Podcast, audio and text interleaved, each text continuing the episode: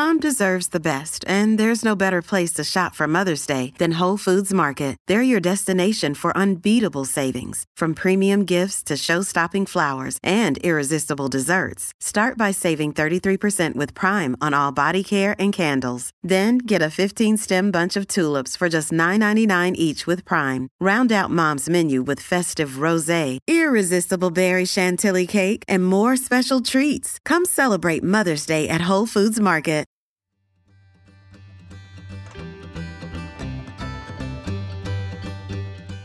Welcome to As a Woman Fertility Hormones and Beyond.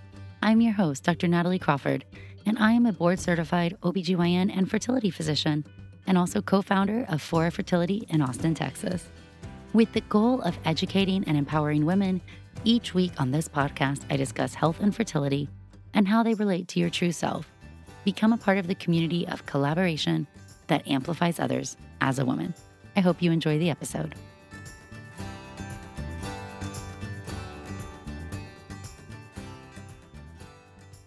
Hi, friends. Welcome back to As a Woman. I'm your host, Dr. Natalie Crawford, and this is the first episode that I'm recording after the overturning of Roe v. Wade. And so that's the news. Fertility in the news this week is going to be talking about what it means to be living in an era post Roe. What does it mean if you don't want to be pregnant? What does it mean if you're trying to be pregnant? What does it mean if you are pregnant or if you miscarry or you have a pregnancy complication? And what does it mean if you need an abortion or if you want to undergo assisted reproductive technology, which is ART like IVF? This is a really complicated topic. We have to remember that the world has completely changed. So I'm going to go over things like miscarriages, ectopics, period cycle apps, IVF, and more. So let's just dive on in. First thing to understand is that Roe v. Wade was passed almost 50 years ago. So, for those of us who are living in a modern society, this is the only existence we have known. Many of us have taken advantage of some of the protections that Roe gives us. And so, some of the things that we are highly concerned about is going to be management of pregnancies and contraception access. So, let's talk about contraception for a moment. So, we can start there. So, contraception is where you can use birth control so that you can control if you want to become pregnant or not. So, if you are highly opposed to abortion, if you do not believe that's something, and you would like to see as part of your personal beliefs there being less abortions overall, I think that's fine. That's definitely not a bad thing to want there to be fewer abortions. The number one most effective way to do this is by having good sexual education and two, access to reliable contraceptive methods. Did you know that contraception has not always been a right? And when it was first introduced as a right, it was only afforded to married couples. So the first bill that passed saying that you could utilize contraception or you could not prohibit somebody from having access to contraception, it only did so if you were married. And that was in the 1960s. And it wasn't until 10 years later in the 1970s where your rights to contraception existed regardless of your relationship status. Isn't that really wild and crazy to think about? Because when I think about my life, the ability to have reliable and effective contraception really allowed me to become a doctor. It allowed me to get through college and medical school, to purposefully not have kids at a time where I might have to get off this career path because becoming a physician is a really long road and it's really hard. And there's times that I don't know that I could have done it had I had a child or been pregnant. So I didn't have to worry about that because I had access to contraception. I took the combined birth control pill for many, many years. And after I had my two kids, even when I was married and I was ending fellowship and starting my new job, I had an IUD because we did not want to add to our family. We were very happy with where we were. And so I personally have benefited extensively from being able to have contraception. And it was a right that I never once in my life have considered that it could be taken away. It's something that was just a constant that if you need contraception, you want birth control, access to methods to not get pregnant, those are something that you can do. You can see a doctor, talk about your choices, and get reliable contraception. And based on the opinion where Roe v. Wade was overturned, uh, what we saw was that there's other personal rights that are going to be up on the table. They were very clearly laid out by the current Supreme Court about what is going to come next. And contraception, both for married and those who are unmarried, clearly named. So, this is something that is really at risk for us. And because once Roe has been overturned, now that it's overturned, I should say, there was no more precedent. So the Supreme Court has lived under this idea that unless it's an extreme circumstance, they're one being. They uphold the laws that prior courts have deemed to be rights of this country.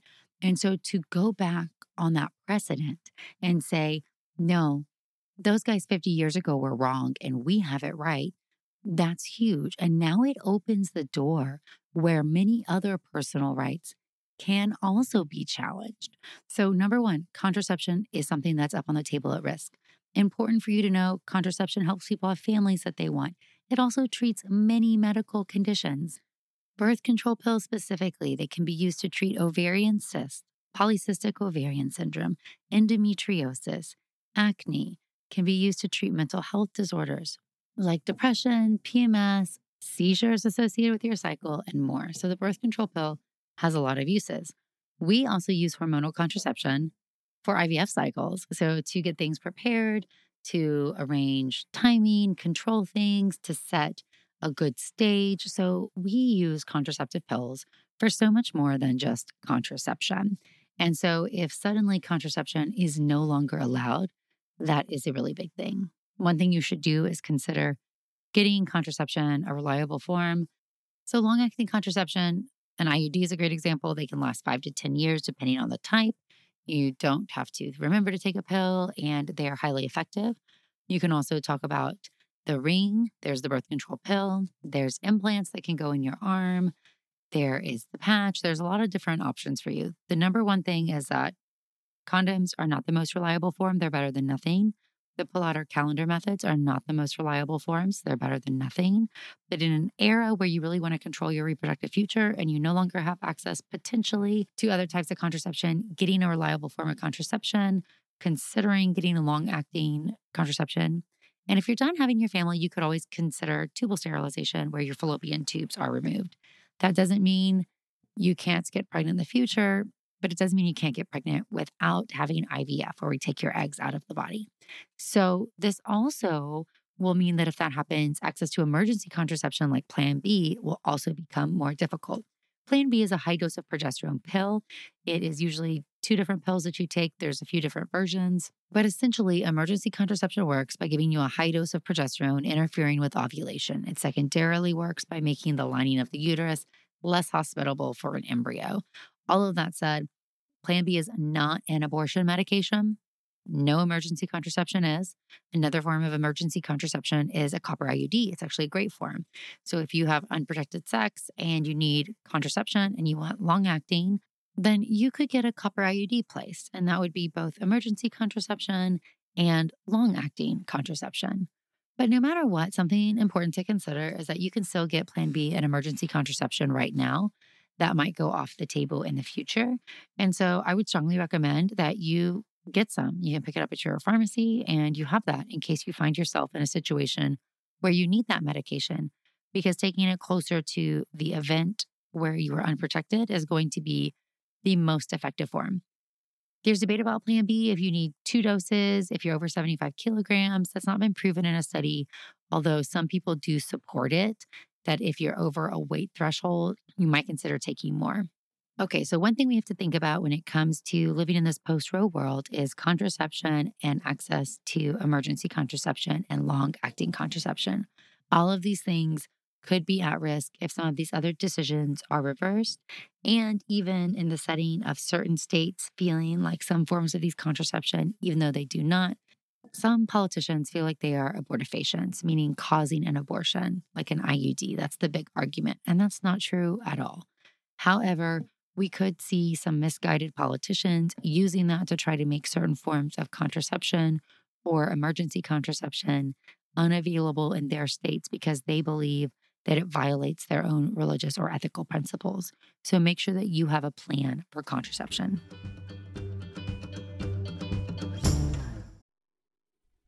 And now a word from one of our sponsors, Apostrophe. With the temperature starting to warm up, I'm so excited the summer is around the corner and getting ready and looking forward to the summer months. But I know that when I'm outside enjoying nature, I need to pick up supplies to prepare myself for summer adventures. And if you want to get your skin glowing in time for summer, it's time for you to get started with Apostrophe, who is sponsoring this episode. Apostrophe's goal is to help you feel confident in your own skin. So, whether you're dealing with breakouts, signs of aging, or acne scarring, Apostrophe will help you love the skin you're in. I personally love that you get access to an expert dermatology team, a tailored treatment plan. It's simple to sign up for your first visit, and there is no in person appointment or trip to the pharmacy needed. We have a special deal for our audience. Get your first visit for only $5 at apostrophe.com slash AAW when you use our code AAW. That's a savings of $15. This code is only available to our listeners. To get started, just go to apostrophe.com slash AAW and click Get Started. Then use the code AAW at signup and you'll get your first visit for only $5. Thank you, Apostrophe, for sponsoring this episode. And now a word from one of our sponsors, Quince. The weather's getting warmer, so it's time to say goodbye to jackets and sweaters and hello to shorts and tees. I wanted to update my wardrobe for the long haul without spending a fortune, and luckily I found Quince. Now I've got a lineup of timeless pieces that keep me looking effortlessly chic year after year. The best part is that Quince items are priced 50 to 80% less than similar brands, but Quince partners directly with top factories, cutting out the cost of the middleman, passing the saving to us, and only working with factories that use safe, ethical, and responsible manufacturing practices. I personally cannot wait to wear my cute tan linen set this summer. So it's your turn to get warm weather ready with Quince. Go to quince.com slash AAW for free shipping on your order and 365 day returns. That's Q-U-I-N-C-E dot com slash AAW to get free shipping and 365 day returns. Quince.com slash AAW. Thank you, Quince. Let's talk about abortion for a minute. So, one thing to understand is that there are safe ways to have an abortion. Abortion, when it was illegal, used to be extremely unsafe. And many people died not from the procedure itself, but from trying to self induce abortions because it was illegal. One thing we are fearful of in the current environment is that if somebody gets pregnant and they don't want to be pregnant, that they will be fearful to seek medical care if they potentially try to incite an abortion. Medical abortion is actually very safe. So the medications used, misoprostol and mifepristone, these medications have been well studied for safe medical abortion. You can get these medications online or from a doctor, and I highly recommend you try to get some so you have them in case you find yourself in an emergency if you potentially live in a state where abortion could become illegal. Now, a few things about this you can look at Dr. Jennifer Lincoln's site online, 3forfreedom.com. She's done an amazing job with online access to contraception, emergency contraception, and to medical abortion pills. Now, if you try to have a medical abortion and you live in a state where a medical abortion is illegal, please still seek medical care if an emergency arises. We are fearful that people will be too afraid to go to the hospital and will have complications of a medical abortion or any miscarriage, any loss, and they won't seek medical care. So, things that could happen, regardless of if you're miscarrying or you're having an abortion after medical abortion pills, is that you could have strong, heavy bleeding. You can bleed so much that you could need a blood transfusion. You could pass out. You might need IV fluids. You might need a surgical procedure to get out the remaining products of conception that are causing the bleeding. This happens in miscarriages. It's called an incomplete miscarriage. Even in a missed miscarriage, some patients are prescribed misoprostol to try to get the uterus to contract and expel all of those products of conception. So, when you go and you take misoprostol and mifepristone, or you take whatever pills for a medical abortion, and you have heavy bleeding, it's normal that it's going to be heavy. Yes, you're miscarrying, but if it starts to become so heavy, you start to feel lightheaded or dizzy, short of breath, you pass out, or you're concerned that you're losing too much blood, please go to a hospital and seek medical attention. You do not have to tell them that you took medical abortion pills. I know, but you don't. There's no blood test for those. There's no way for them to know. All you need to say is, I am pregnant and I am bleeding. And I'm going to say that one more time because it can be very dangerous. If you're bleeding out at home, you could die. If you're having heavy bleeding, I do not care if it is induced or if it is from a miscarriage. Please go to the hospital and tell them you are pregnant and you're having heavy bleeding.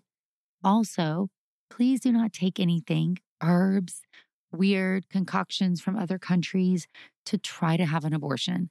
Some of those things can be extremely dangerous. They can cause liver toxicity, blood coagulation problems. They can be really dangerous. Those are not safe ways to have an abortion. And we are afraid that some people will try to turn to those because they'll be more accessible. And then we'll see more complications than we would normally need from just a medical abortion procedure.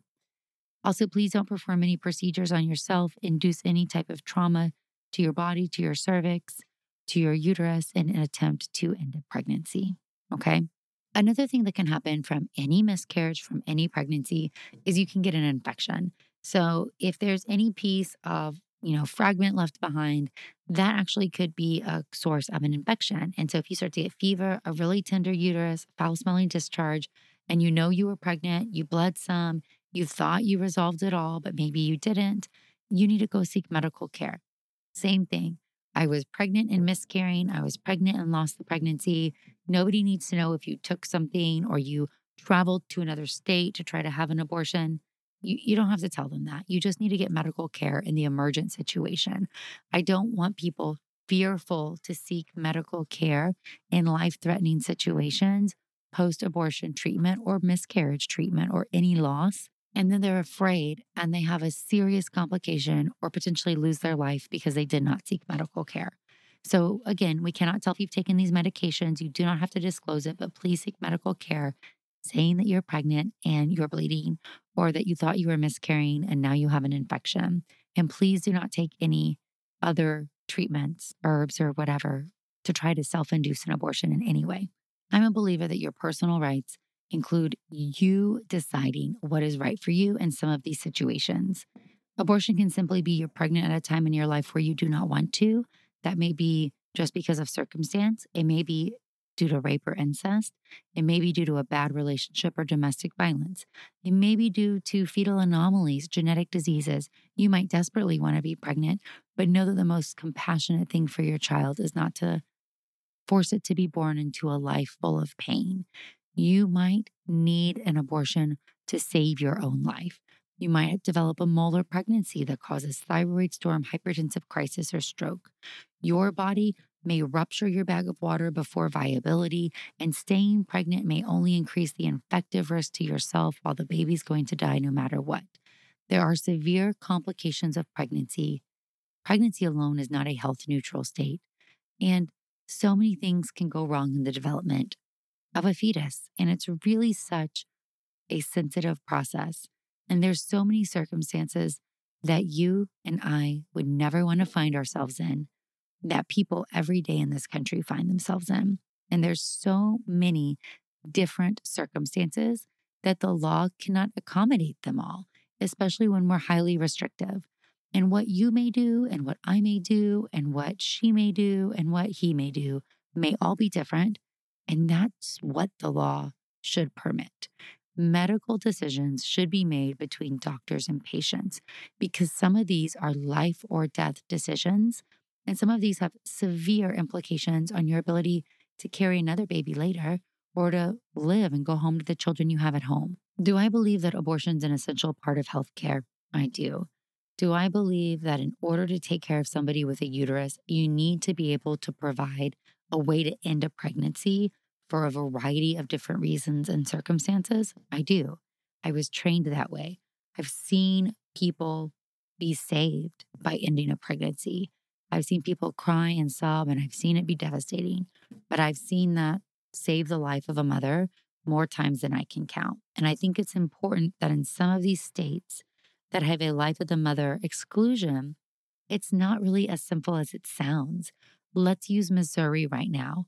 We are hearing that people are presenting to the emergency room with a baby with a heartbeat in the fallopian tube, an ectopic pregnancy.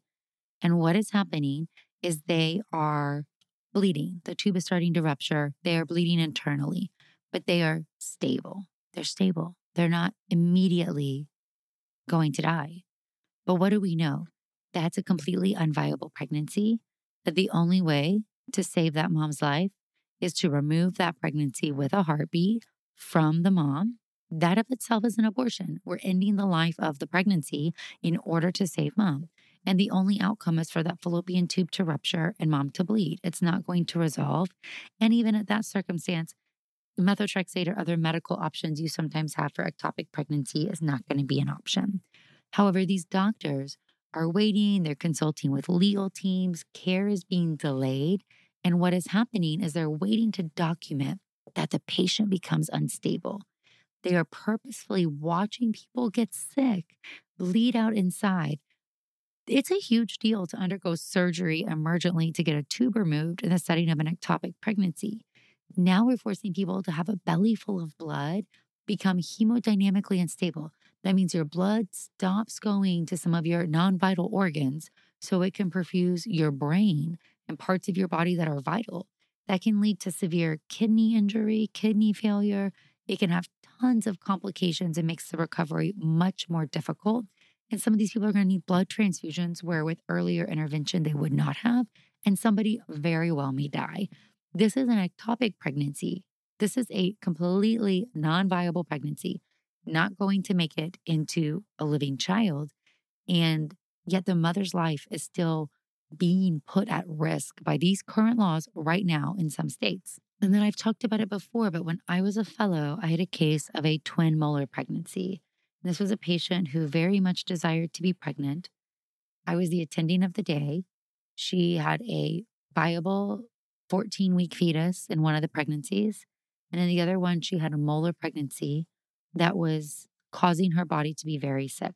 A molar pregnancy is essentially an abnormal chromosomal complement that causes extreme growth of the placental cells, and they start to make abnormal amounts of hormones. They can cause hypertensive crisis, which can cause you to stroke out. Her blood pressure was through the charts. She was at risk of that. It can make you vascularly unstable, and it can also cause something called thyroid storm, so her thyroid hormone was going crazy and she was at risk of urgently, immediately dying. And we had to take her and, and do an abortion. We had to do a, a D&C procedure of that molar pregnancy. We had to take the fetus out. And it was terrible and it was sad and it was something I'll never forget. And yet it was the only option this woman had to survive. The situation itself was terrible enough, but luckily I didn't have to go get a lawyer talk before them, wait until she possibly had a life threatening outcome, we were able to clearly say, this is what it is. This circumstance is incompatible with life. And now we know what we need to do and how we need to intervene. And we're going to go and do this surgery. And it's sad, but you are going to recover from this. That was a medical decision made between the medical team and the patient. It was devastating and sad, but there was no legal or political involvement. And that's important. That's so important because what's going to happen is in the setting of uncertainty, people aren't going to get the care they need. We've already seen that in Texas with SB8, pharmacists declining to fill methotrexate or misoprostol because those medications can be used to end a pregnancy, even though they're clearly allowed in certain circumstances. Uncertainty leads to delay. Delay can lead to death, it can lead to poor medical outcomes. Medicine is not something where you can always go check to see what everybody agrees upon. Sometimes you do have to urgently act to save somebody. And obstetrics is a really dangerous field. There is a lot of death. Our country already has a very high maternal mortality rate, and we're going to see that increase even more since Roe has been overturned.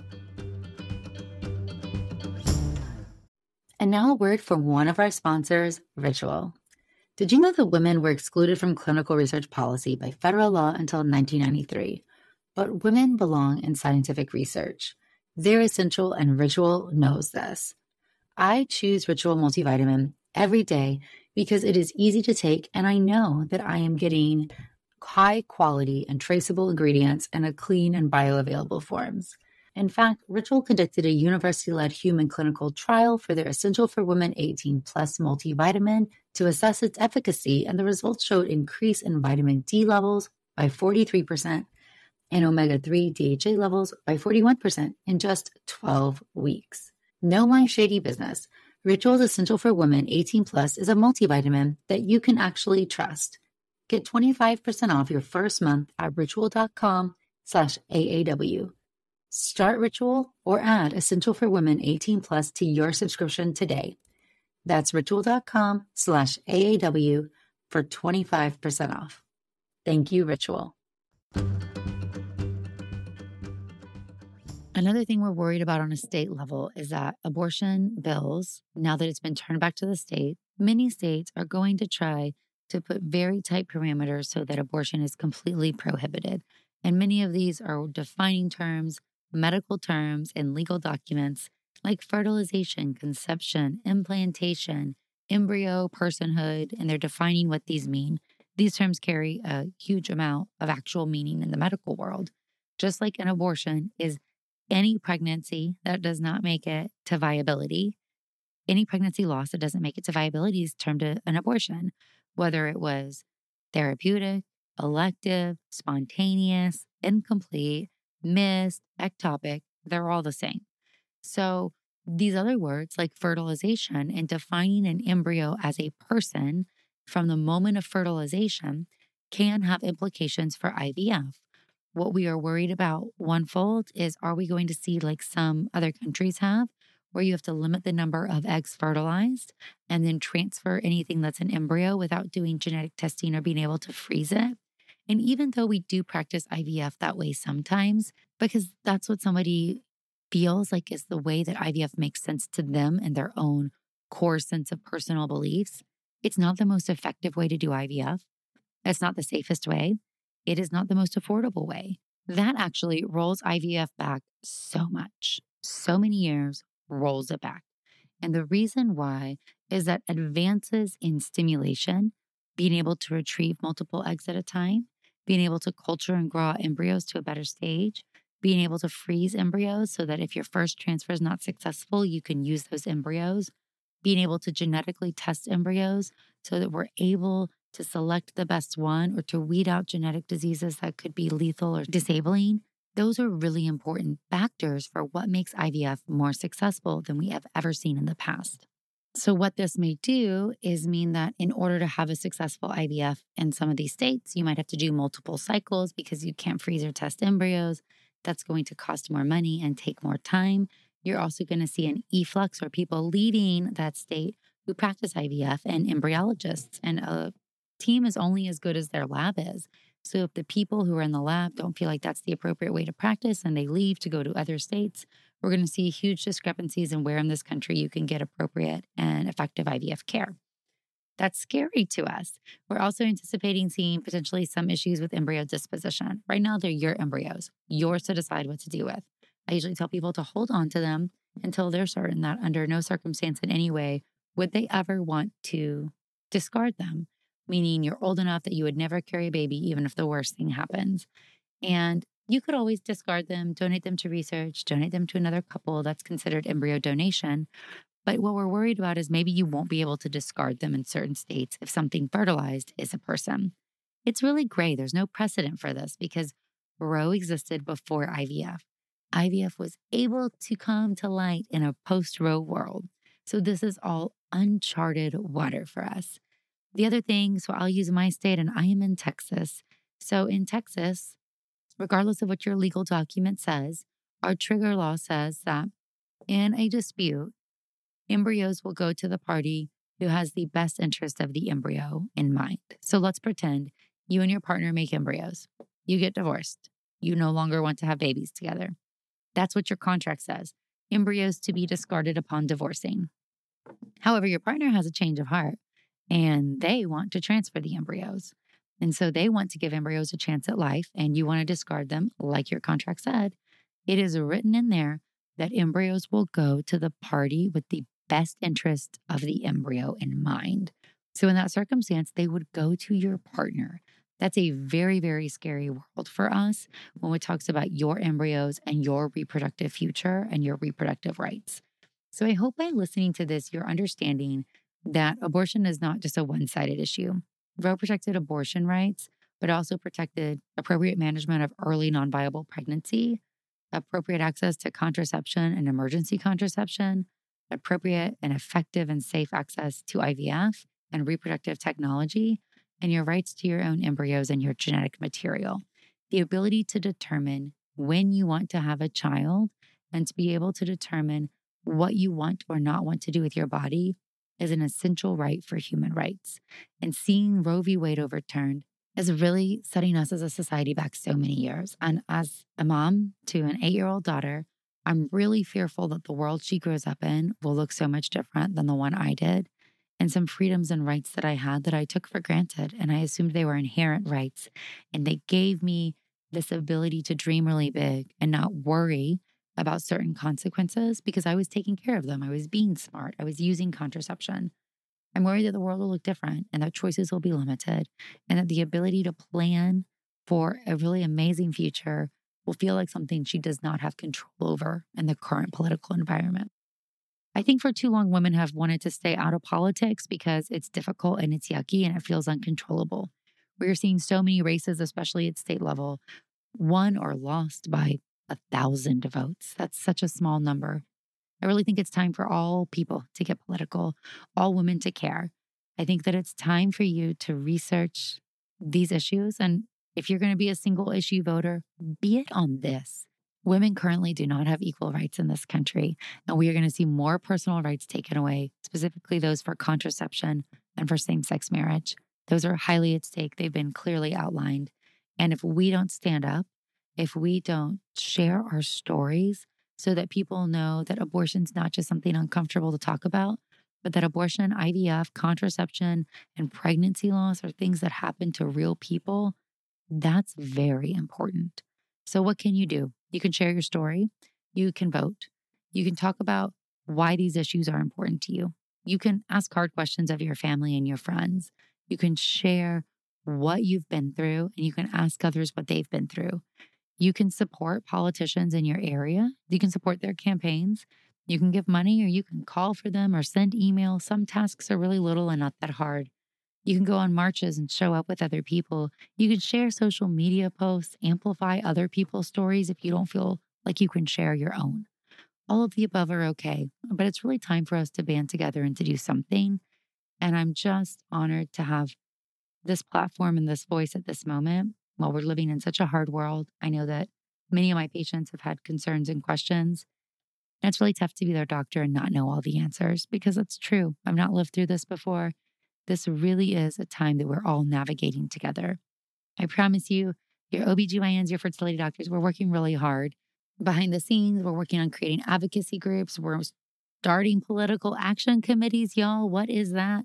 And I really hope that you support our endeavors as we now feel like, in order to be physicians in this age, we also have to learn to be political advocates. All right, friends. Well, let's answer just a few questions for FFS for fertility's sake. This is a Q&A that we do every single week. These questions will be answered. They are from Mondays on my Instagram at Natalie Crawford MD. There'll be a question box where you can ask your questions. Some I will answer right on Instagram, and others we will answer each week here on the podcast. So let's get to a few of your questions now. I think my husband feels defeated. I'm losing faith. We're both 35 and trying for three years. This is such a hard thing, and I know how fertility feels. One thing I should say is definitely, if you've been trying for three years, please, please, please see a fertility doctor. It is beyond time for a fertility workup. So if you have not, you definitely need to get clued in to try to figure out what's going on. Also, being 35 does feel older, and I know it's this big marker in our brain about advanced maternal age and geriatric pregnancy and all these terrible words they throw at us. But really, 35 is still a young age in the fertility world, and you still have a great chance of conceiving, but you must know what is going on. If you have all your testing done and it's normal, this is considered unexplained infertility, and your odds of conceiving naturally are extremely low. They're not zero, but they're low. And so, strong consideration of reproductive assistance, whether it's with ovulation induction and IUI or IVF, but you need somebody to counsel you on unexplained infertility. If you've had all the fertility testing, are you ovulating? How is your egg count? How are your fallopian tubes and uterus? What is the semen analysis? And you need to be counseled the best. Sending you love. All right, next question is What is a question you should ask a fertility doctor when getting a second opinion? So, when you get a second opinion, sometimes it's easier for the fertility doctor because they get to Monday morning quarterback. I have your records, I see how you've responded in the past. I always think it's appropriate when people ask, Is that what you would have done? Do you agree with that plan from the beginning? Now that you have this information, what would you want to do next? What advice do you give me for things that I can control outside the cycle? Do you have opinions about if this is worth still going forward? I think those are great starting questions. 100,000% do not go to a second opinion without making sure that your fertility doctor has all the records from where you've been seen before and all the treatment that you've done, because that's what the second opinion is about. Your interpretation of the cycle is just not the same as what's in the medical record and some of those details that we really need to know. So, really make sure you get your actual medical record first. What supplements should you take for egg quality? Okay, this question is asked a thousand times, and I understand it and I love it. I love talking about natural fertility or lifestyle factors and things you can do to try to improve your fertility. That's my jam. However, it's not a one size fit all. So there are general principles, but you really do need somebody personalizing that plan for you. But overall, everybody should be taking a prenatal vitamin that has folic acid in it. You need to be taking some omega 3 fatty acids that may be in a prenatal or that may be separate. Those are things like DHA and EPA, like a fish oil or an algae based pill. And I put everybody on vitamin D, at least a thousand IUs of vitamin D. And I put anybody with infertility on CoQ10. And I think that's kind of like the bread and butter basics that nobody's going to be harmed from. Now, depending on your circumstance, you might benefit from antioxidants like vitamin C, vitamin E, and acetylcysteine. You might benefit from melatonin, myo-inositol. Those are other things that I sometimes use depending on the circumstance. And sometimes I use DHEA, which is an androgen. So, depending on if you have endometriosis or autoimmune disease or PCOS or low ovarian reserve, I put those factors together when I'm trying to decide what supplements I think could benefit you the most. 100% do not take all of the ones I just listed you do not have all of those medical diseases. And so some of them are for very different circumstances. So I think some basic prenatal omega 3s, vitamin D, CoQ10, that's kind of good for everybody. You're not going to go wrong there. However, the other things are more specific, and you really need to talk to your doctor or somebody who can give you the appropriate personalized approach for you and what you need to be on. Okay, and the last question is cause of a low egg number at retrieval when the follicle count is normal. This could be for a few different reasons. So, to break it down, if we think about a normal follicle count, what we're thinking about is every month a group of eggs is released from that vault inside the ovary. And from that group, one of the eggs ovulate and the rest of them die. And when we do IVF, our goal is to get the whole group of eggs to grow into the same mature range at the same time and retrieve those and get your eggs. Sometimes we get a low egg number because we didn't fulfill the primary objective. You had a really large dichotomous range. So some of the eggs were post mature and degenerating, or they were too immature. And so you didn't really end up with a synchronous cohort. Sometimes you could have a failed response or a poor response to the trigger shot. Maybe you needed a little bit less time or more time. Sometimes we see patients who have already started to ovulate, and sometimes we see patients who aren't fully mature. So it's another personalized process that we can usually improve upon in the next cycle.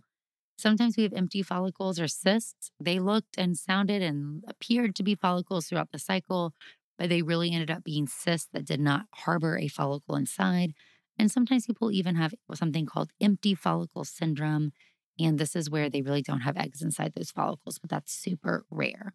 For the most part, I always think about if you get a low number at retrieval compared to what we were counting or what we were expecting, is there's probably something about the protocol that needs to be tweaked. So I don't usually view that as it's never going to work for you or you're never going to get it, but probably like, oh, something about this protocol wasn't exactly perfect to get the highest number of mature eggs possible. And that's when I like to go and have that WTF appointment with my patients, say, hey, what happened? What can we change? And come up with a game plan to get something different the next time. Hope you enjoyed the answers to these questions. As a reminder for FFS, you can ask these every week on Instagram at Natalie Crawford MD, and then stay tuned for answers each week here. Thanks, friends.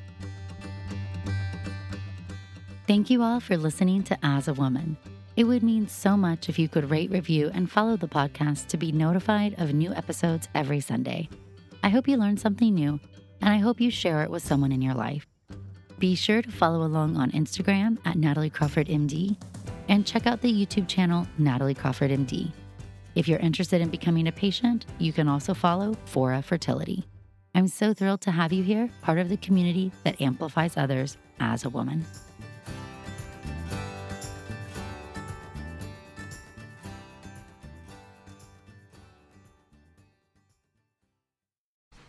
Hey guys, welcome to the collective. I'm Brianne Helfrich, a 26 year old bioethics PhD student and clothing brand CEO. Welcome to my podcast where we talk all things health and wellness, navigating your 20s, and becoming the best version of yourself. So sit down, play that episode, and join the collective.